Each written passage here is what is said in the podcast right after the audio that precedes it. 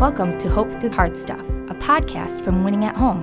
Please welcome your host, speaker, and award winning author, Steve Norman. I'm super excited to have in the studio with us today Whitney Scholten, who is a licensed counselor here at Winning at Home. She got her start here. You interned here. Now you're on staff here. Whitney, thank you so much for making time today. Yeah, thanks for having me.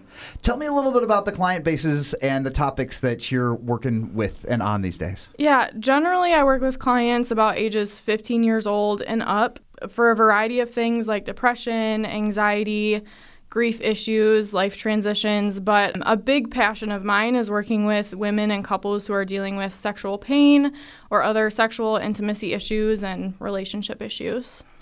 And how how did you get into that particular wheelhouse? Like what triggered that specific pathway? Because it is very specific Yeah. and a little pretty vulnerable. Yeah, I don't think I ever would have just picked it on my own. I think it's a combination of one, that's just what God decided to put on my heart. And looking back, I can kind of see how He gradually increased my awareness of that. I would say a big reason for it is just my own personal struggles and experiences with sexual pain. And I think that's really grown my awareness and empathy for people that are going through similar situations. So that's where a lot of my passions come from. And do individuals or couples come to you specifically for that issue, or do they come to talk about something else and then it kind of shifts or transitions down that road? Good question. Both, honestly. Okay. I've had clients that come in and kind of the primary presenting issue is the sexual pain. I've had other clients come in where um, the sexual pain is mentioned, but it's more of the relational aspect that seems to be the focus of treatment um, or the main concern for them. So, marital issues, relationship issues, and the sexual pain is also a, a part of that. Now, Whitney, before we turn the mics on, you were talking about some themes or some foundational issues that you think are contributing to clients' discomfort. Talk about that for a little bit.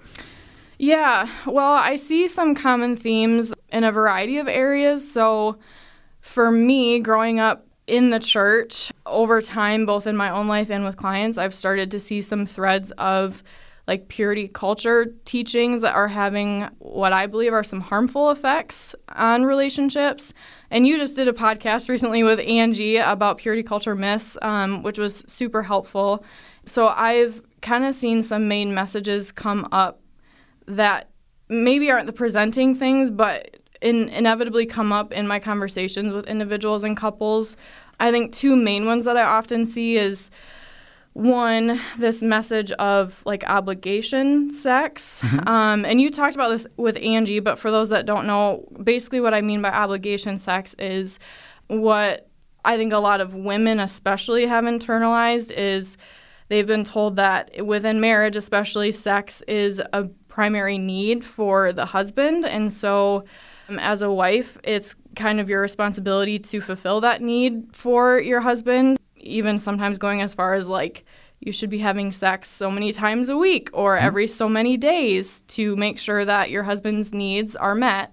And I often see that one closely tied with another message, which I kind of just term like the lust message, which is essentially this teaching that like men are inherently um, or inherently struggle with lust. Most men do, and so especially within the context of marriage, part of that obligation message is tied to meeting your husband's needs so that they don't in turn struggle with um, unwanted sexual behavior like pornography or lust. And so that kind of fuels this obligation message. And so, in working with women and couples who are dealing with pain, I often see women who, at some point in their journey or currently when I'm working with them, even when sex is painful, feel like they have to maybe not feel like, but continue to have sex despite the pain. And that's one thing I've gotten curious about, like why why are women continuing to have sex even when it hurts and it's not enjoyable? And I think throughout that process I'm seeing those themes kind of pop up. And I do think sometimes women are just told and they learn to believe that pain is to be expected for women.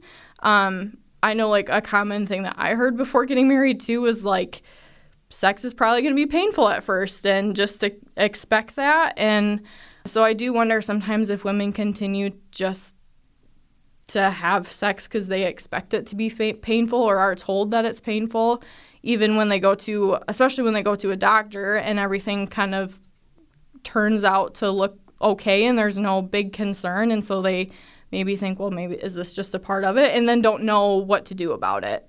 So at a flyover, th- those are some of the things that I'm seeing. There's a lot going on there. So Yeah. when when you have a client presenting with those issues, where where do you start? Yeah, so I guess my approach is almost kind of looking at it like a, a mind map.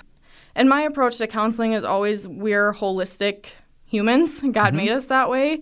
So often when it comes to sexual pain, not always, but most of the time, there's more than just one simple cause or explanation for the pain. Um, it's complex. So we dive into different areas. So typically, I'll start with more of looking at the physical realm. So doing like a medical history, a sexual history. Um, you know, is is the client dealing with any other medical conditions or chronic pain? Things like medications or birth control can affect um, things as well.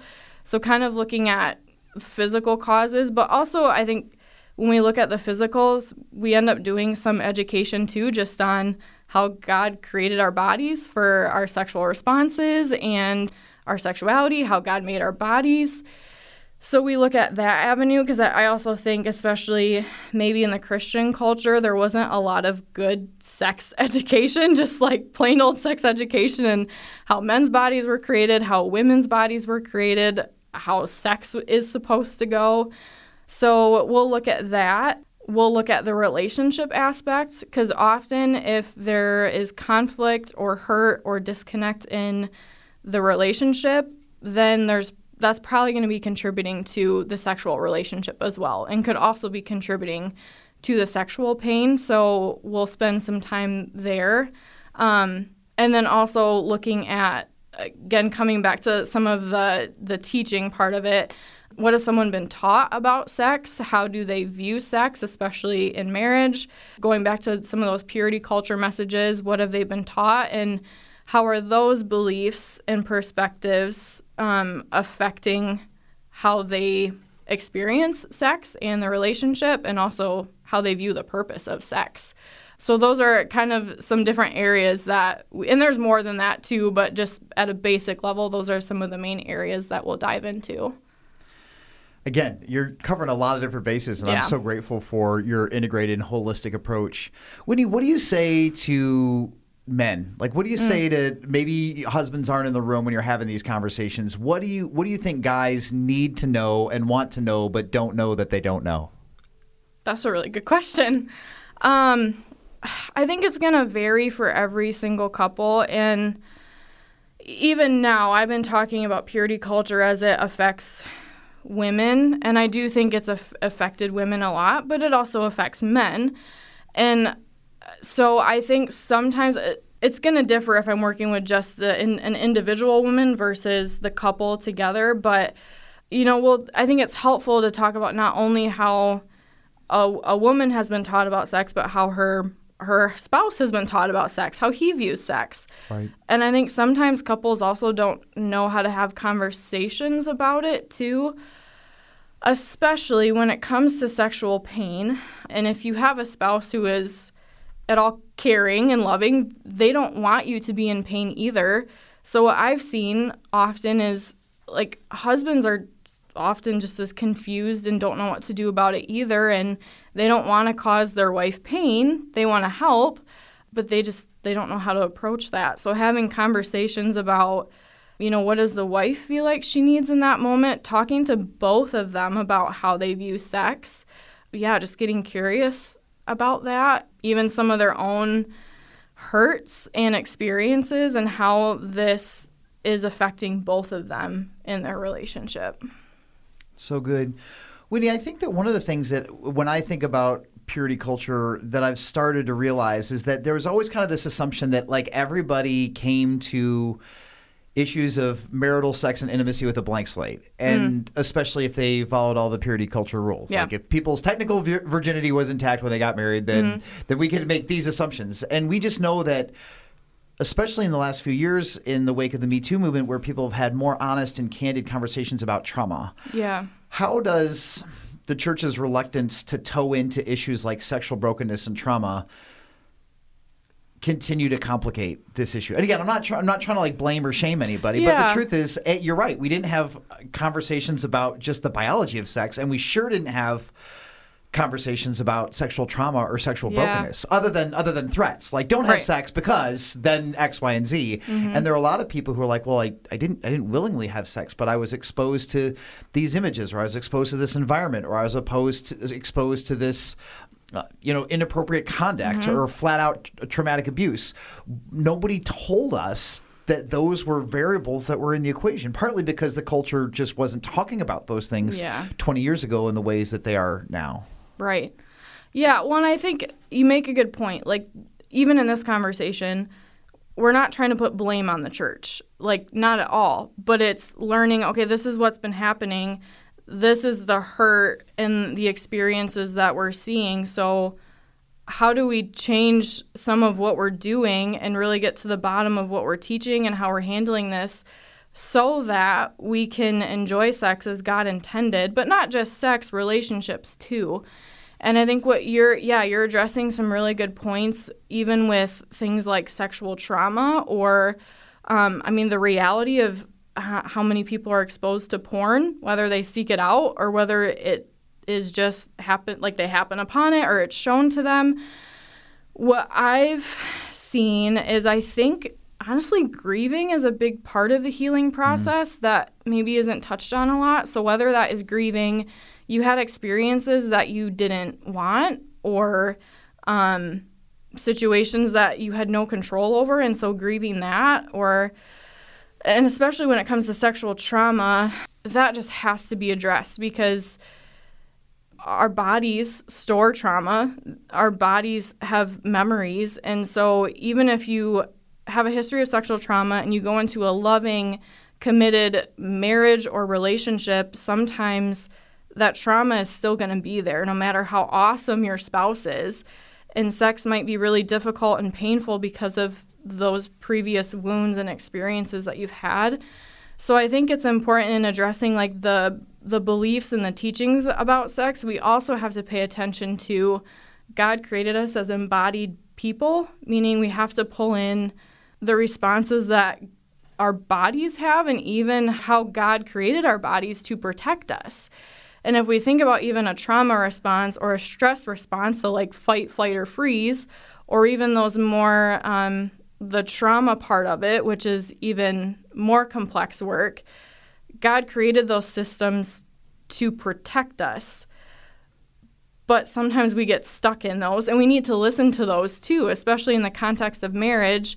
My mind is going all these different places, so I'm trying to stay on track with your question. But specifically as it relates to trauma and teachings in the church, I think that's where it's important for the church to really start partnering with people like counselors or doctors or professionals that do have more of that knowledge within the mental health realm or healing for our bodies in combination with beliefs and teachings so that we can help people heal. Yeah. Yeah, I sometimes we forget that the Bible talks about all all of the heartbreaking issues of our lives. And I'm reminded of that like when King David was trying to sort out some issues in his own life, there was fallout in his ability to parent his adult children. Yeah. And there was a sexual assault within his own family that the scriptures never give us any evidence that David like addressed, Mm-hmm. either with an individual or the family at large. And so you read that and your heart breaks because you're like, oh no. Like not only does she have this this nightmare, but then she's sentenced to this lifetime of not being able to process it, dialogue it, work it through, experience healing from it. And so sometimes we think that the Bible is above and beyond. It's like too esoteric or it's too transcendent or it's too theological. But like there's like the guts of every human issue are available in the scripture and it it's a gift to us in that way. Mm-hmm. When you talk about what do you do when you have an individual or a couple who's struggling with resentment? Like, hey, we did everything the way that like we did our dating life or we did our courtship or we did our engagement, like the in air quotes, the right way. the- Yeah. The, way that the church told us to or the way that our counselor told us to. And we're two months or two years or two decades into our marriage and we still have confusion, frustration, and resentment around sex. And Yeah. we're mad at we're mad at God and we're mad at sex and we're mad at culture and we just we thought it would be better and it's not Mm-hmm. and we don't know what to do. That is such a reality. And if I can just be a little bit vulnerable, that's something that I very much felt in my own life. Um, getting married felt like I did things in quotations the right way. Yeah. And being told and believing that sex is this gift, which it is, Sure. and sex is a blessing, which it is, but then getting into marriage and experiencing sexual pain and even trying to do the work of healing so that it wasn't painful anymore and trying to get to the bottom of it, which in itself is a confusing process. And where do I go for help? Where do, who do I talk to for healing? Because it's, I didn't feel like I could just walk into a church and start, like, I didn't know who to go to with it.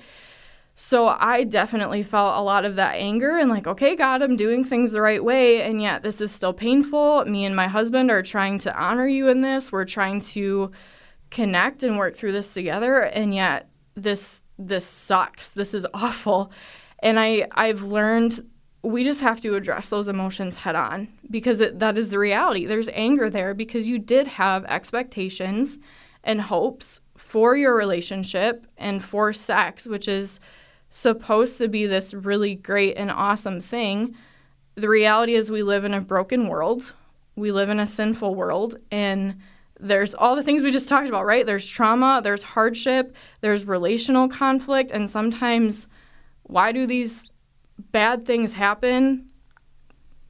I, that's the big question, right? Like, why is there suffering? Why do bad things happen to quote unquote good people? And I think part of the healing process is acknowledging the anger and the resentment and even talking through what were your expectations and hopes for this marriage? What were you told or even promised by whether it was teachers or parents or just the culture at large that told you things about sex and that you would have when you get married and you did X, Y, and Z, and then that doesn't happen.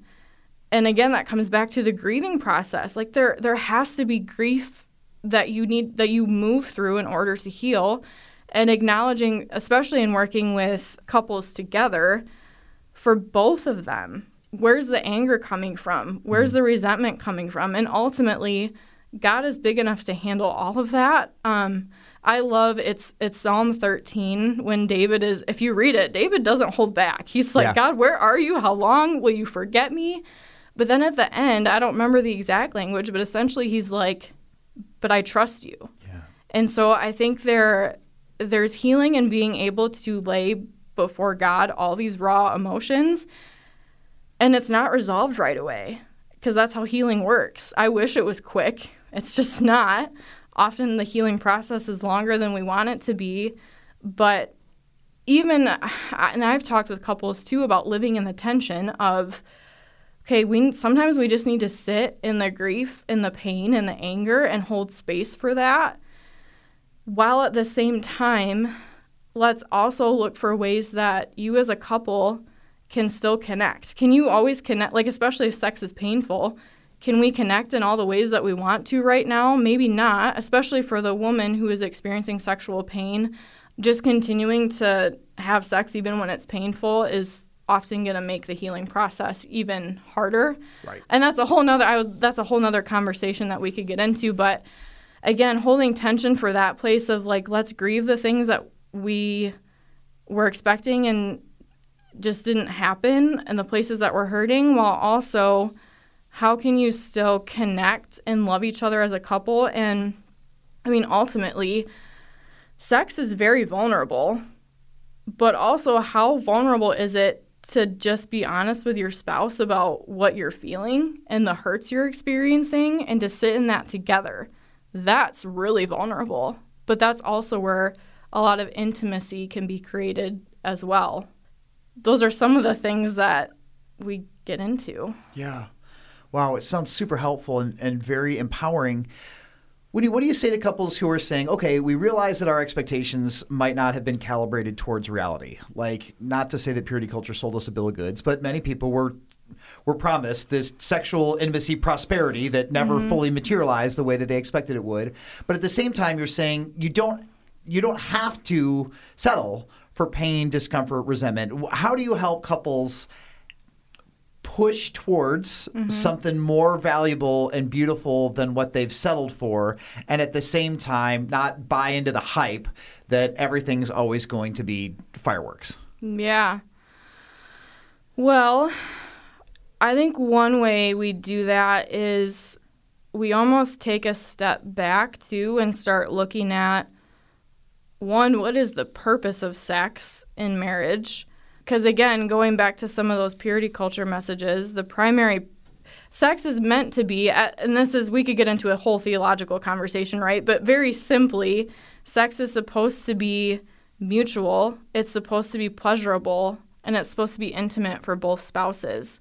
So let's also take a step back. Let's look at the purpose of sex, um, but also what's the definition of sex? Because sometimes I think couples have this idea that there's maybe like sexual intercourse is like the gold standard, and so if we can't, if that can't happen because it's painful, then it's kind of like this all or nothing thing, and there's so much disappointment when that doesn't happen.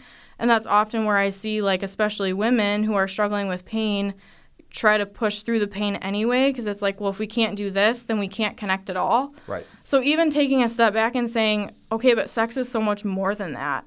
And yes, that's a great thing. And let's do the work of healing so that that can be possible again and that can be enjoyable and intimate for both of you without causing pain. Right. But while we're working towards that healing process of resolving the pain, how can we expand our definition of sexual intimacy so you can find other ways to connect and build your relationship, holding space for that pain and healing, but also still connecting and, like you said, working towards a m- more healthy or thriving and rich sex life than we had before.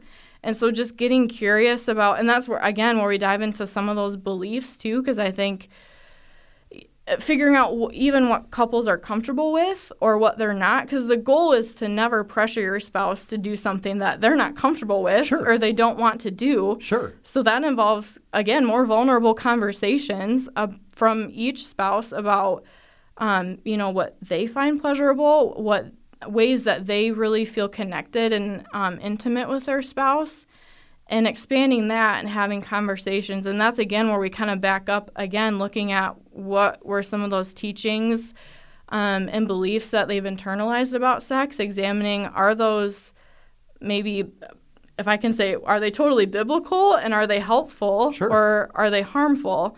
And examining those and um, again just getting curious about it No, I think it's so important that you're saying that. And as you identify what sex is, it's also important for us to talk about what marital sex within a Christ centered marriage is not. Right. And I just want to go back to what you said at the beginning that if there's obligation sex or if a guy is struggling with a sense of entitlement, mm-hmm. sex was never intended to be like sin prevention for extramarital affairs for guys. right And wherever that came from is is nonsense. It's disempowering. It's Mm-hmm. not gospel. It's not Jesus. I just finished reading Non-Toxic Masculinity, which was a thing on male sexuality written by Zachary Wagner. Yeah. We interviewed him last week. His episode is coming up. oh cool And he just he was great because he said like Jesus was not asexual.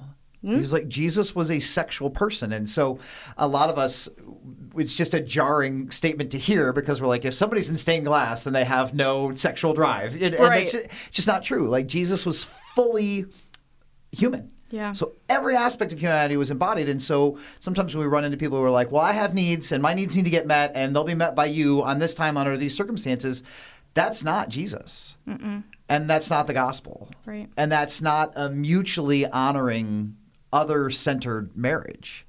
And for us to pretend that like when you talked about how if if sex is being manipulated or coerced Mm-hmm. or twisted, culture would call that assault, and culture shouldn't have a higher bar for sexual integrity than the church. Yeah. Sorry, I got a little bit animated there. No, I, you make so many good points through. Like I can say yes and amen to all of those, and, but we need to be talking about that because I think some people don't even. I mean, I for a long time until maybe one or two years into my marriage didn't even realize some of those beliefs that I was holding on to. Right. So if we don't start talking about them, then how how are we going to know we're holding on to them? How they're harming us, but also how do we get back to what God intended? Yeah. Um, so I agree with all of what you just said. When you said that there was a book that you came across recently that was like a light bulb moment for you, The Great Sex Rescue. Talk a Yeah. little bit about why that was transformative for you and your journey and the work that Mm-hmm. you're doing with clients. It was really transformative for me because, again, it helped me realize those beliefs that I had internalized that I didn't even really realize I was internalizing, but not only that, how they were harming me.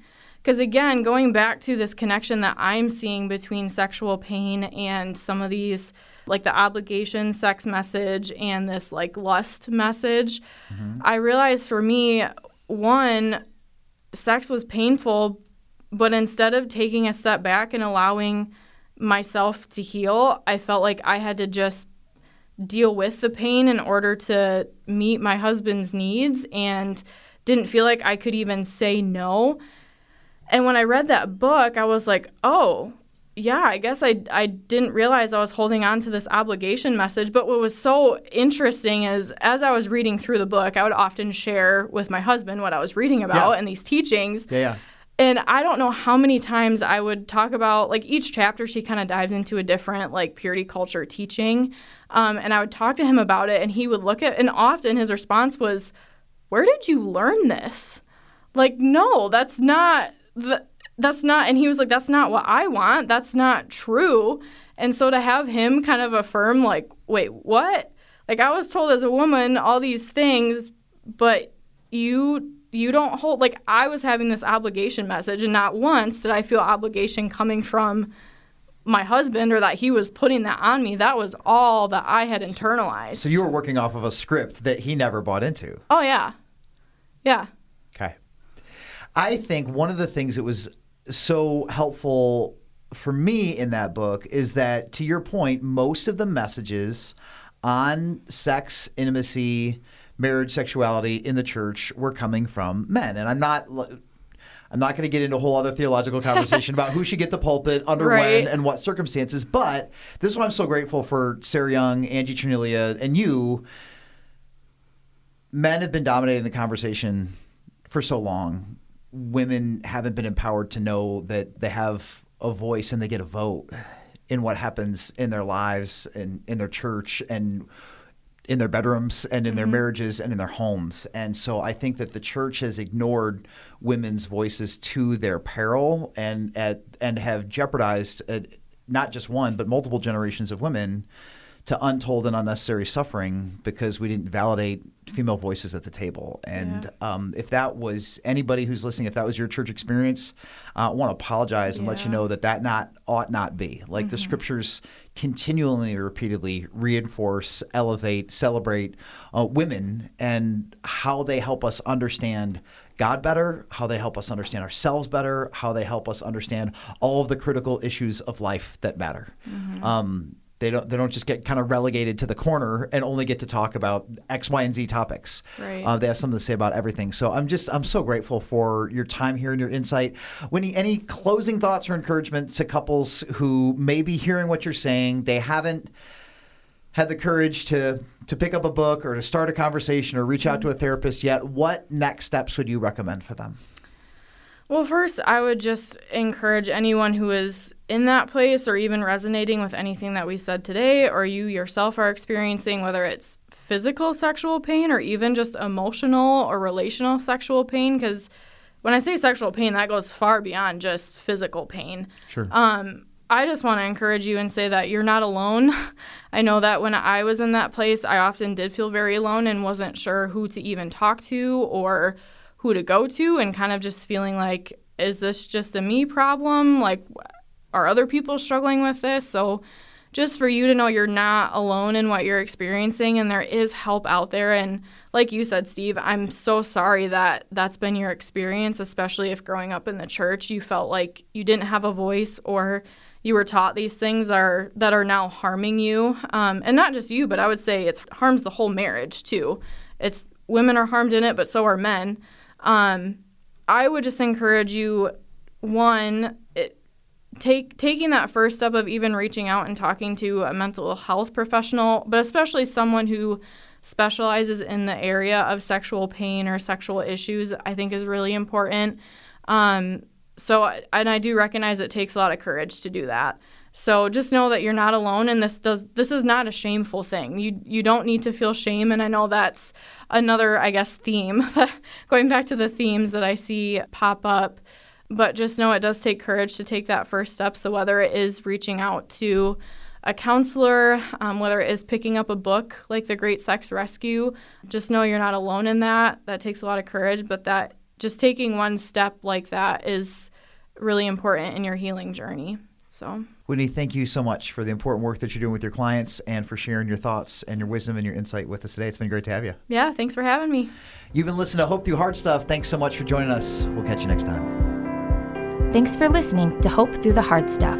If you liked what you heard, please remember to subscribe to it, rate and review it, and then share it with others. Winning at Home offers hope through counseling and coaching, motivational speaking, community events, and other media resources. If you believe in what we do and want to support us in our mission, consider making a donation at winningathome.com.